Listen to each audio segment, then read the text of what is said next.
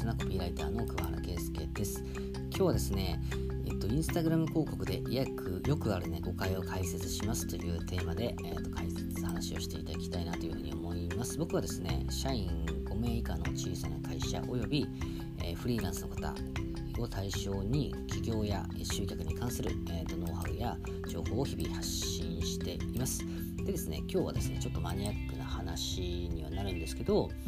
インスタグラム広告についての話をちょっとしていきたいなというふうに思います。というのもですね、このインスタグラム広告ですね、結構誤解をされてる方っていうのが結構多いというふうに思ったんですね。で、何かっていうとですね、これよくインスタグラム広告っていうのは、まずまその大前提をお話しするとその名の通りね SNS のインスタグラムに露出される動画や画像の広告ですよねで誰もが知っているブランド企業からと、まあ、僕らのようなね個人事業主のような小規模事業者まで幅広く、えー、広告を出稿してると、まあ、それだけ効果が高いっていうことだと思うんですよね。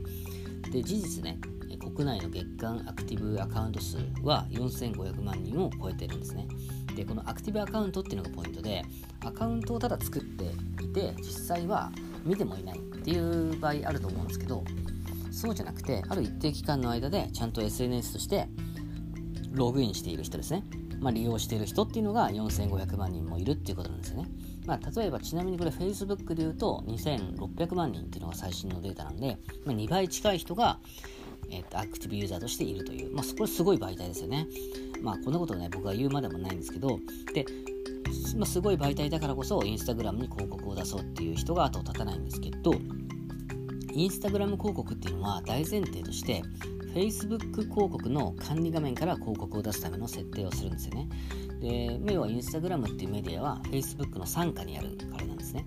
で、この管理画面で Instagram 広告だけに広告を出すのか、それとも Facebook 広告とかその他のオーディエンスネットワークと言われる Facebook の傘下にあるアプリなんかにも出すのかっていうのを選択するんですよ。で、ここでインスタグラム広告だけに出す設定をなるべくしない方がいいよっていうのが今日お伝えしたいことなんですね。というのは、インスタグラム広告の魅力は何かっていうと、AI が自動最適化して反応しやすい人に向けて広告が反映されることなんですね。広告が配信されることなんですね。まあ、クリックしてくれやすい人だったりとか、商品を買ってくれやすい人だったりに自動で最適化されると。でそうなるとね、えっと、どういうことかっていうとなるべく最初は広い広い人数にリーチしてそこから AI に任せて自動で最適化させた方が効果効果が高いんですよ。それなのに自分で勝手にこの今回はインスタグラムだけにの方が効果が高いだろうと思ってそこを自分で狭めちゃうと逆に効果が半減されちゃうってことなんですね。でよくやりがちなのは安易に例えば若い女性がたくさん、まあ、インスタグラムではやってるイメージが多いと思うんですね。インスタグラム使ってる方は若い女性が多いっていうイメージがあるからインスタグラムにだけ広告出稿しようという考え方になる方っていうのが多いんですよ。ただこういう場合でも普通に Facebook にも出して自動で AI で最適化させた方がいいよっていう話です。はい。ここはねよく誤解される方も多いので、ぜひ覚えておいてほしいなというふうに思います。はい、最後まで聞いていただきましてどうもありがとうございました。最後にですね、今、概要欄で、